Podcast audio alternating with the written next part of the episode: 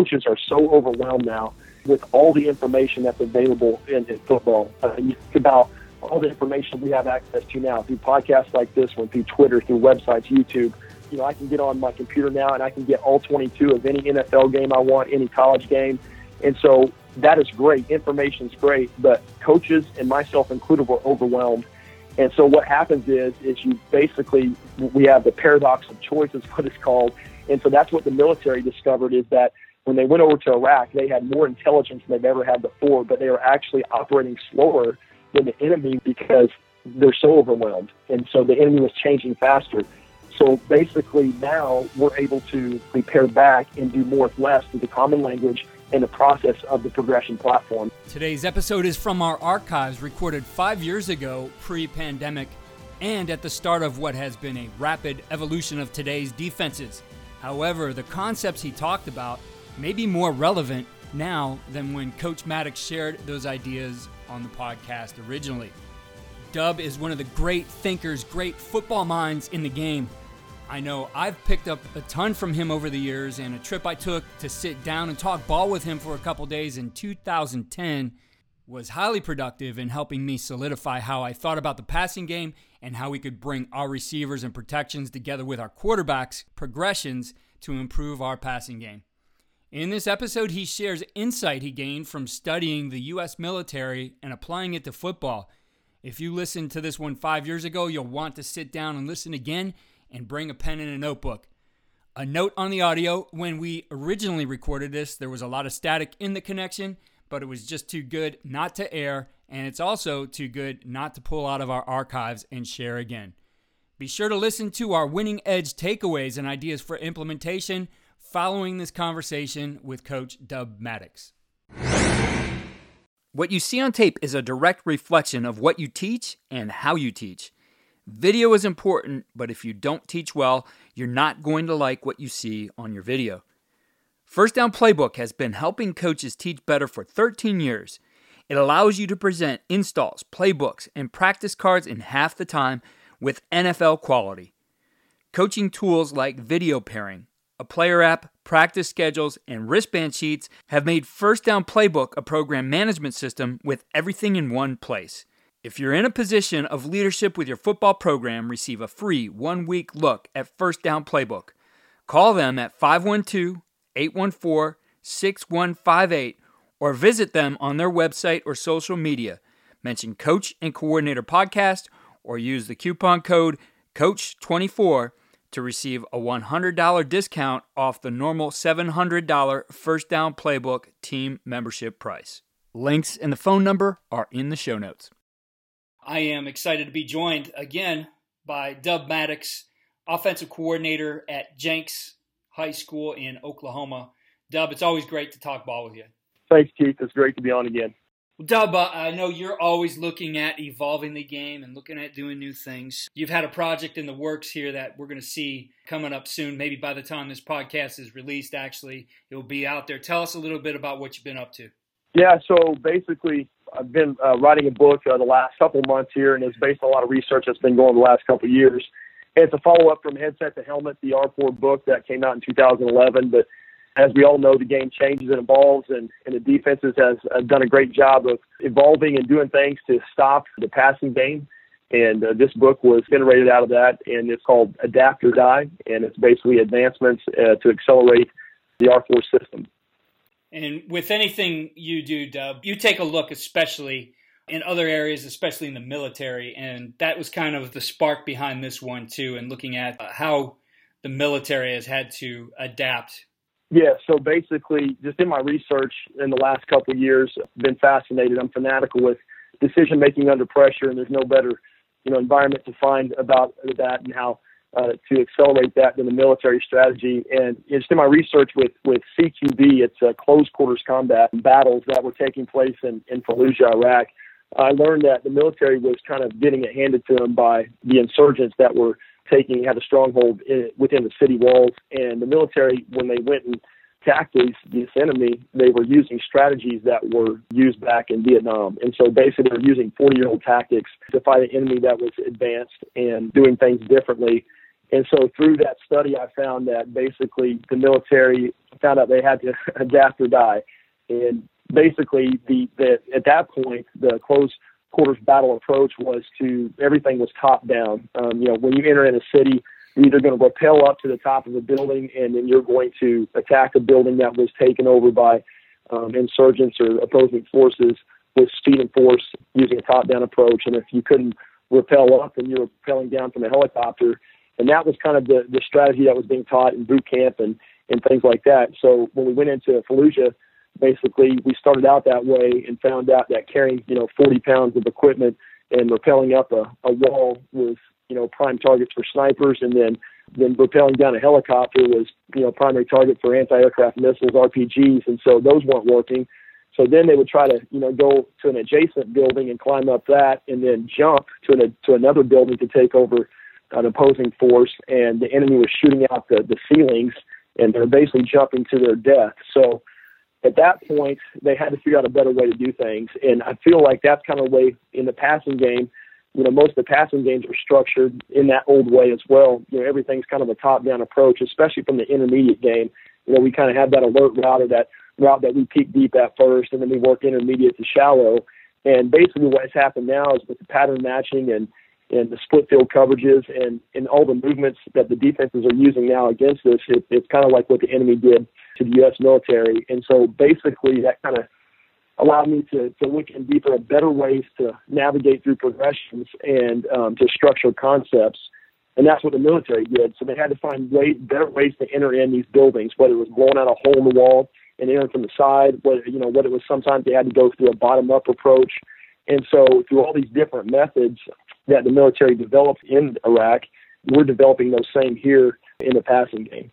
And I know your book from headset to helmet really went into detail about an approach to attacking the defense and having a progression that was, you know, beyond, hey, peek at this route and then go here. Really putting that in the quarterback's hands as, as a way to navigate through the different passing options that he had.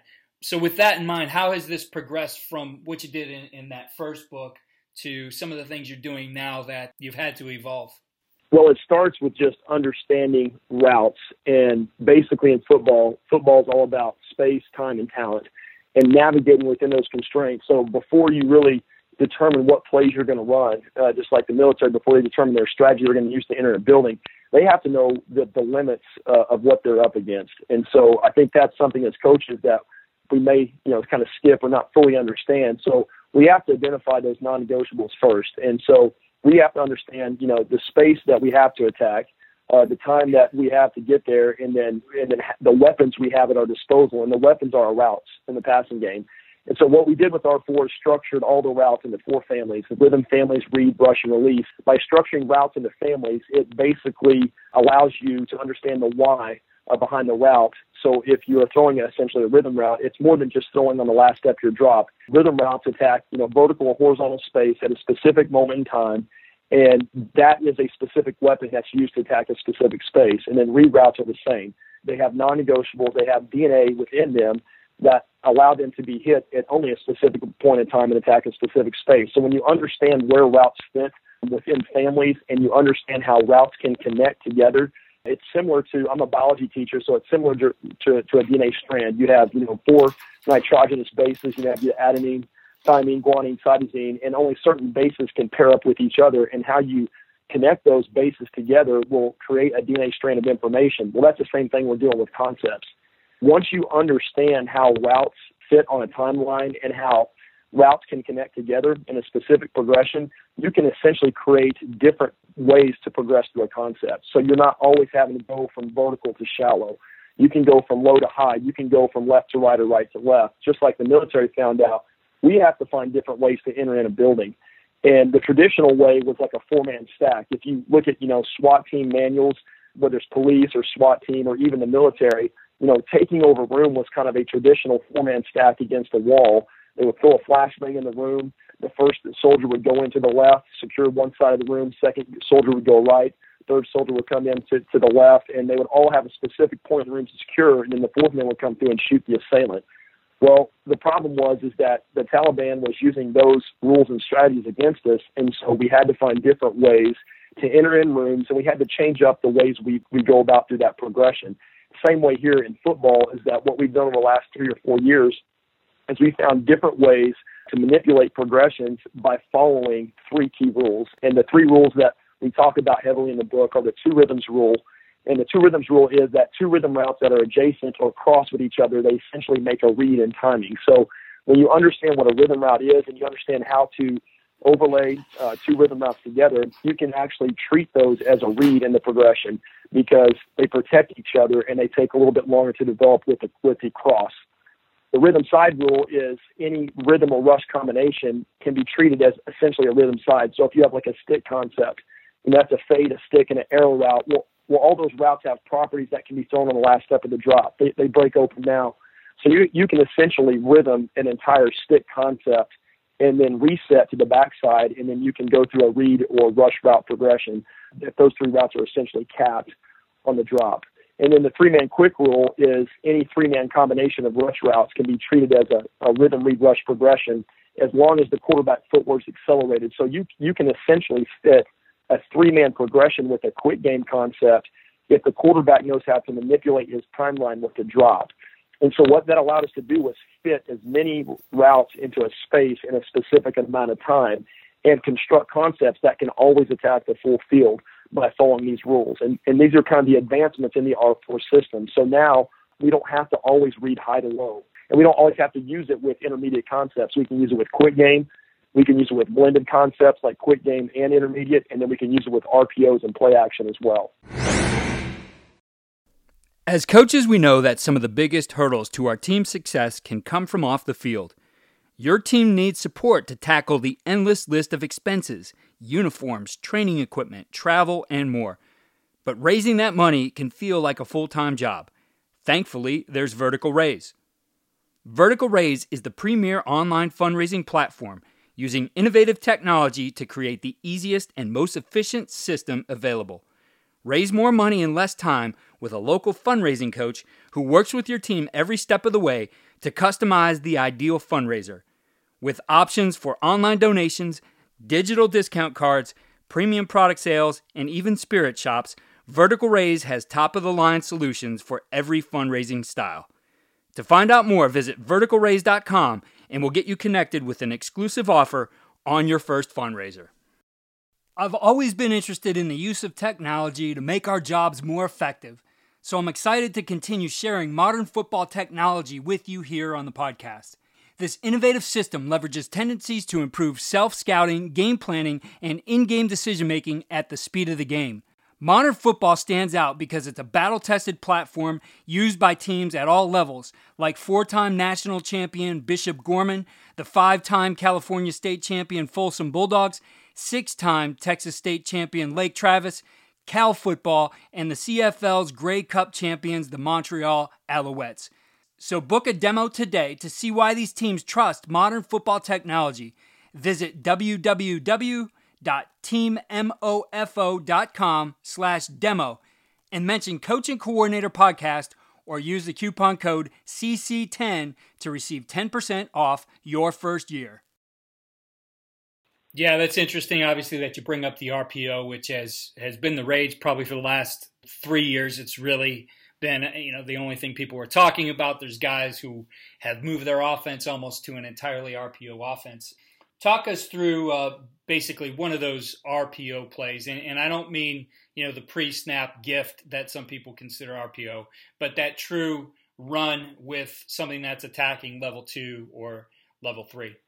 Yeah, so basically with the RPO, what we tried to develop was understanding the different types of, of pass attachments I can include with the run. And so basically, when you're constructing your RPOs, the first thing you're looking for is essentially your rhythm run. It's it's the run scheme that's going to work best against the anticipated, you know, front recovery that you're seeing.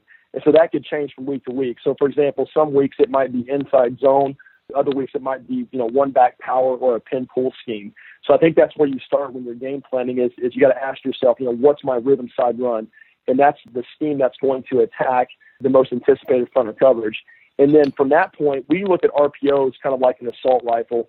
And assault rifles, they have multiple attachments that you can add on to increase their versatility And that's what makes them such a valuable weapon um, in war.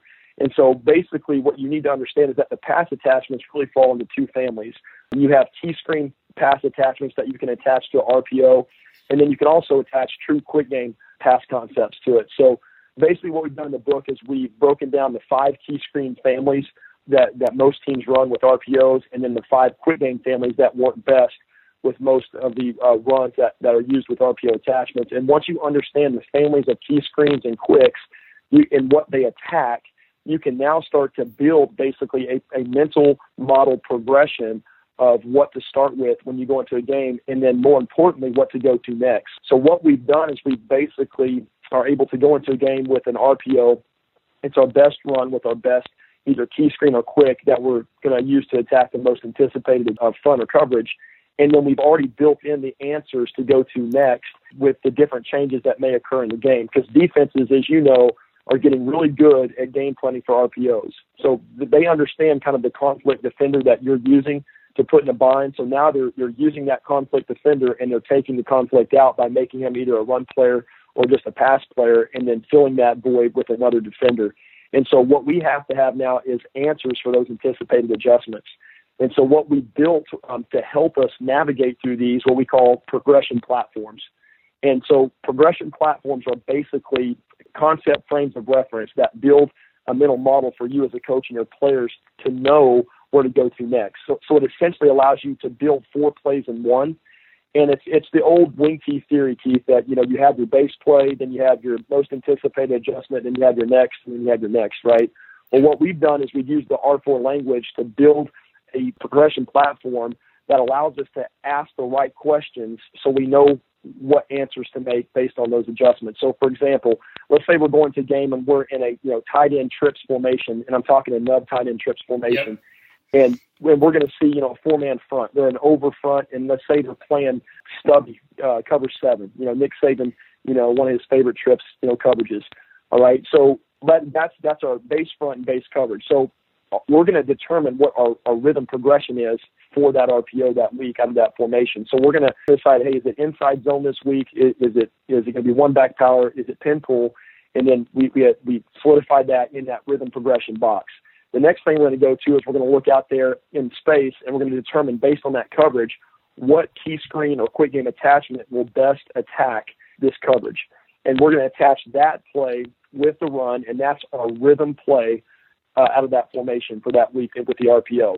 For the next step is though, and the most important is to de- determine the read progression. That's the next box, and the read progression. Each box has a question, and the read progression is the the ancillary progression used to attack the most anticipated front or coverage adjustment. And so that's the problem that we get caught up in as coaches is we can really get lost at this phase of the game planning process because we can't know with 100% certainty of everything that we're going to see in a game or where the potential issues are going to be. So we have to put a priority on what the biggest issue, whether it's a personnel mismatch or whether it's an anticipated front or coverage adjustment, and we have to attach that pass play or maybe it's a different run into that segment there. So, for example, maybe their most anticipated adjustment is rotating and playing, you know, cover. Uh, maybe it's three cloud. Maybe they're going to rotate to the field. And so basically that would now take us to adding a different key screen or quick game attachment into that section with that run. So, so that would be our, our read progression for that play that week on our play sheet. And then the third box is the rush progression. The rush progression is the best progression used to attack pressure. And so in our RPOs, the number one thing that defeats RPOs is man pressure or whether right. it's one cover zero. So we have to have an answer for that every week. And this is very important to make sure we game plan. So this might not be a different key screen or quick. It might be just calling a pass protection now and throwing an intermediate game. Or it could be a screen. You know, but we have to have our best answer to pressure that we may either be seeing on film or that maybe they just show in the game that we weren't anticipating. And then the final progression is our release progression. And the release progression is our best explosive shot play that's set up off that rhythm progression. So for example, maybe we're throwing like a stick screen as a rhythm progression RPO, and the safety starts coming down to cap the stick. Well, our re- release progression is going to be the stick and go, or it could be the tunnel and go. It's that shot play you're trying to set up with your rhythm progression. So basically, what we've done is we, we call these progression platforms, and we use these to game plan our run and pass concept progressions in our mind. And what it does, it allows us as a staff to basically sit down and make sure we have a checks and balances system for everything we do. And it allows us to basically develop a mental model as a play caller to know where we're going to next together. And then it really, what it really does is it allows us to sit in front of our players on Monday and basically tell the story of what's going to happen before it happens. And so it, it, does a lot of things for us, and it's probably one of the best things that we develop and we do to accelerate our RPOs and our pass game and our run game.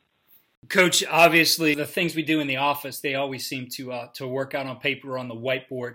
What's necessary to take, you know, sitting in the film room on Monday, telling him that story of here's what's going to happen, to practicing it during the week so that when they get out there on Friday night and coach isn't standing next to them, or they don't have the luxury of being in the film room to see things and explain it, how do you get them to perform on Friday night? So basically, the thing that I think the platform or progression platforms do for us is it allows us not to have to feed it all to them in one setting. So, for example, Monday for us is just our, our rhythm progression day. So we're just working on our rhythm progression for that specific formation. So we have, you know, our, our rhythm strong uh, run. We have a rhythm week run. We have a rhythm three step, rhythm five step, and so that's all we're focused on is is rhythm day on Monday because that's when we get most of our offensive kids. So when we sit down with our players, you know, we can just say, hey, this is the core part of our offense for that day. Here's what we anticipate the defense lining up in, and here's the plays that are going to work best. Tuesday for us, we don't get our offensive players for the entire time because because it's defensive day. So Tuesday's read progression day for us. So basically on Tuesday, the kids sit down and now we're going to talk through just the anticipated adjustments that we may see against that upcoming opponent. So it allows the kids kind of to, you know, play those scenarios out in their mind and we can talk about, you know, what to possibly expect and we can rehearse and plan those specific plays that day and allow them to communicate and make sure they understand that. And then Wednesday is going to be rush progression day. Wednesday is all about pressure. It's about situational um, red zone goal line. It's about third down blitzes. And so that allows us really to structure those specific scenarios that day so we can talk about, you know, certain protections or certain key screen or quick game adjustments to our RPOs. And that allows us to really to hone in and really be specific about what we're looking for that day. And then Thursdays, obviously, everything a conglomerate together. But by breaking things up by days, it really allows us to really kind of like zoom that telescope in and really zoom in and, and get more in detail with those specifics. And then by Thursday and Friday, they really understand where we're going next. So what we get now is our kids are come off the sideline before we can even get that adjustment out. They're telling us what we need to do. And you talked about that uh, shared consciousness you're trying to develop with your players. Obviously, that comes from creating this understanding. Now, in this process, Dub, and how you've progressed with this over the years, do you feel like this has allowed you to put more into the game plan, or do you feel like you've actually pared back what you're doing and, and you're just getting more out of it on game day? Yeah, I think it's kind of both. We can do more because we understand the game more and we have a language that can adapt and make adjustments faster. But it, from a play calling standpoint, it allows me to pare back because I can now do more with less. And so that's one of the things that struggle with when I talk to coaches is coaches are so overwhelmed now with all the information that's available in, in football. Uh, you think about all the information we have access to now through podcasts like this one, through Twitter, through websites, YouTube. You know, I can get on my computer now and I can get all 22 of any NFL game I want, any college game. And so that is great. Information is great, but coaches and myself included were overwhelmed. And so what happens is, is you basically, we have the paradox of choice is what it's called. And so that's what the military discovered is that when they went over to Iraq, they had more intelligence than they've ever had before, but they were actually operating slower than the enemy because they're so overwhelmed. And so the enemy was changing faster. So basically now we're able to prepare back and do more with less through the common language and the process of the progression platform. So I can now just take one concept and I can have four different plays within that one concept because it's the same play, but it's just different tabs or tweaks, and I can navigate my quarterback different through that play. So where it looks, it may look like a different play to the defense, but it's because the quarterback's progressing through it differently.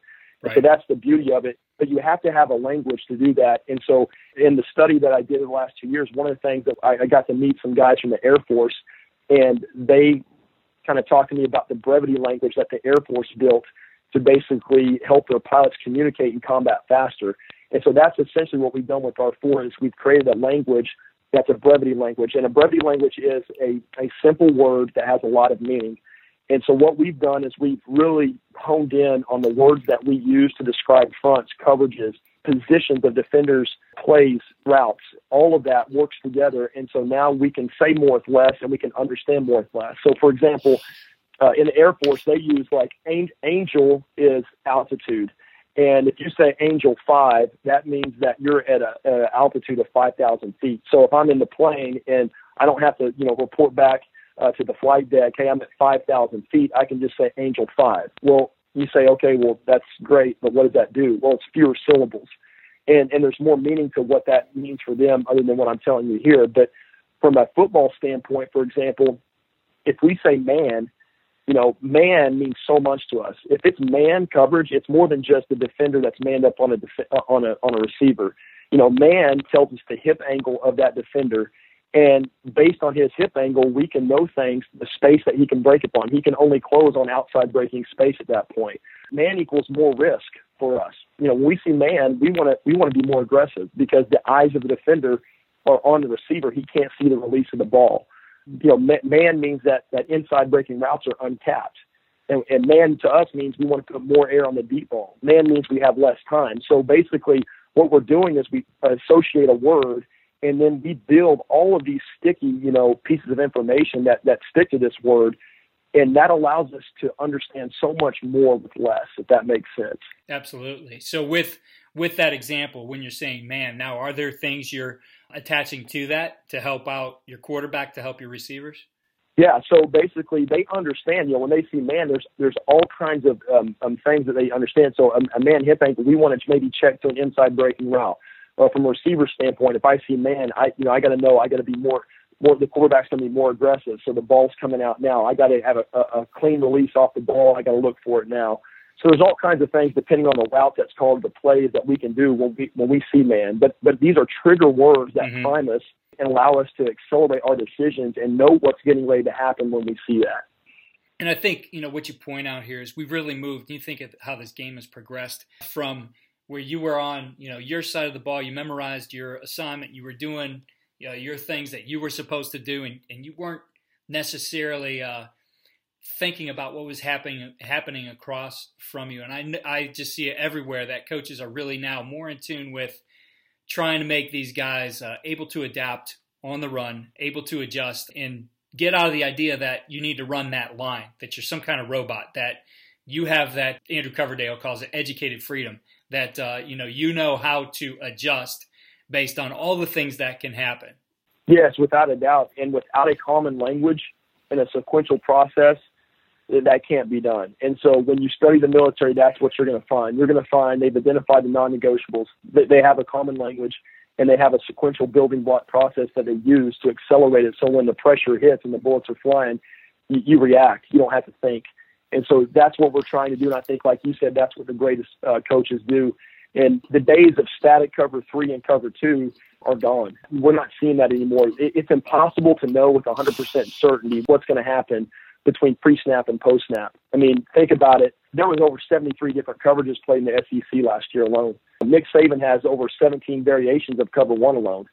You know, so I mean, I, how's my quarterback going to get up there and know with 100% certainty of which one of those is? So yep. what we have to do is we have to give our players frames of reference that allow them to read the reality of what they're seeing and basically read the non-negotiables instead of just you know is that cover seven, is that cover two, is that cover you know 31, whatever you call it.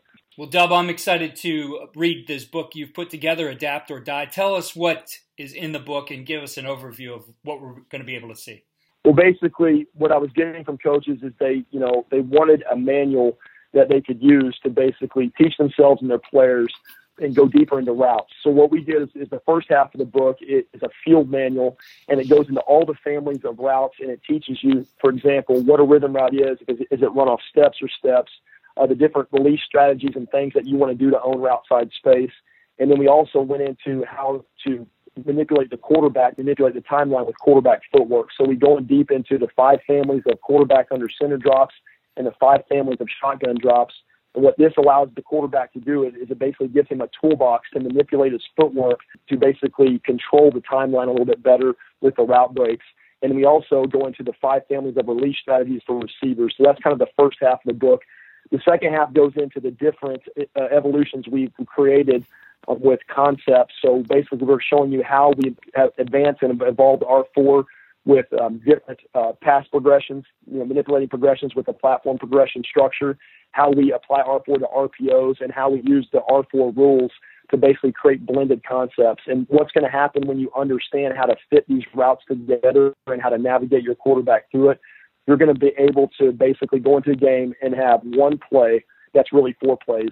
And so you're going to create adaptability with simplicity. And I think that's the ultimate goal for us as coaches is how can I maintain adaptability and have the answers built in now before August gets here? How can I rep those answers and how can I build a structure and a language that navigates my quarterback through it? So that's the book, Adapt or Die. It comes out March 29th, and I think it's going to be a good resource for coaches. Yeah, Dub, uh, I'm excited to read that. Uh, I certainly appreciate you taking the time to join us here on the podcast. Uh, give everybody your Twitter handle so they can reach out and interact with you on Twitter. Yeah, it's at Coach Dub Maddox. So uh, hit me up on Twitter. Always uh, enjoy interacting with coaches there, and uh, hope to get to meet some of you guys that listen to this great podcast. Thank you, Keith, for your time. Here is the winning edge our takeaways and ideas for implementation. One, Dub talked about how the wing T offense is built around creating a structure and series of answers. What he's done is taken that concept and evolved it into a platform for putting together a game plan and calling plays. He has even built in codes for his players to use to get them to different parts of those progressions on the fly. In today's world, which has overwhelmed us with information, we need to look for structures within what we do, or We'll be left with a grab bag of plays and no rhyme or reason for calling them. What Dub has put together is worth studying, and it's worth going back to books by Tubby Raymond, his Delaware Wing T and Order of Football, Tiger Ellison's Run and Shoot Football, The Offense of the Future, or Homer Smith's self published series of manuals. These old books were rich on football theory and provide insight into thought processes. Dub Maddox's book, Adapt or Die, gives us a modern iteration of football theory and methods. It's not about running any of the offenses in Dub's playbook or in those old books. It's about having a theory and a strategy for all the plays you've learned and put into your playbooks so that there's a framework for how to operate that offense, which includes planning, practice, play calling, and performance on game day. Two, language is the most powerful tool you have as a teacher and coach. Used properly, it crystallizes concepts with an efficiency that communicates much with little. I always recommend putting all of your terminology up on the whiteboard and seeing the structure you have created. We did this anytime I took over an offense or moved to a new program to understand what our players were communicating with before, as well as how efficient and effective our terminology was. It begins a useful conversation about why do we call it this?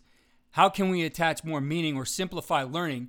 Is there an overlap that becomes confusing for players or us, etc.? I will link a free resource I have on CoachTube, which gives you a template for taking this inventory. Once you look at all you have, I guarantee you will find a way to improve, which will enhance player learning and understanding, and oftentimes helps the coaches have a clear picture of the offense and its strategy as well. Three, step outside of football and learn from other industries. Dub studied the military to help him streamline what he does on offense. Now, anytime I talk to Dub, there's always a point in the conversation where one of us asks, What are you reading now? We both like to read and study outside of football to help us better understand our game and evolve our thinking about it, as well as our playbook, teaching methods, management of people, etc. Yes, you should keep learning the game, but creativity and innovation can come from looking outside of the game or even athletics. Harvard Business Review did a study in which they conducted standardized interviews with participants presenting the problem of lack of safety gear compliance as it pertains to each of the fields. Essentially, they asked how roofers' safety belts, carpenters' respirator masks, and skaters' knee pads could be redesigned to increase their comfort in use. They gave the participants a few minutes to suggest solution, collected the responses, and then had a panel of experts evaluate the suggestions on novelty and usefulness. Each group of those carpenters, roofers, and inline skaters was significantly better at thinking of novel solutions for the other fields than for its own. I'll put a link to that study in our show notes on coachandcoordinator.com. Whether you read it or not, the point is we need to get ideas from multiple places, not just within our profession, if we truly want to grow and develop ourselves as coaches, improve our schemes and strategies, and improve our programs. Be sure to go to coachandcoordinator.com for enhanced show notes with links to related episodes, resources, articles, and with our winning edge takeaways detailed in text. Also, sign up for our free weekly tip sheet, which highlights the best ideas from the previous week, trending episodes, and featured resources. Follow me on Twitter at Coach K. Grabowski.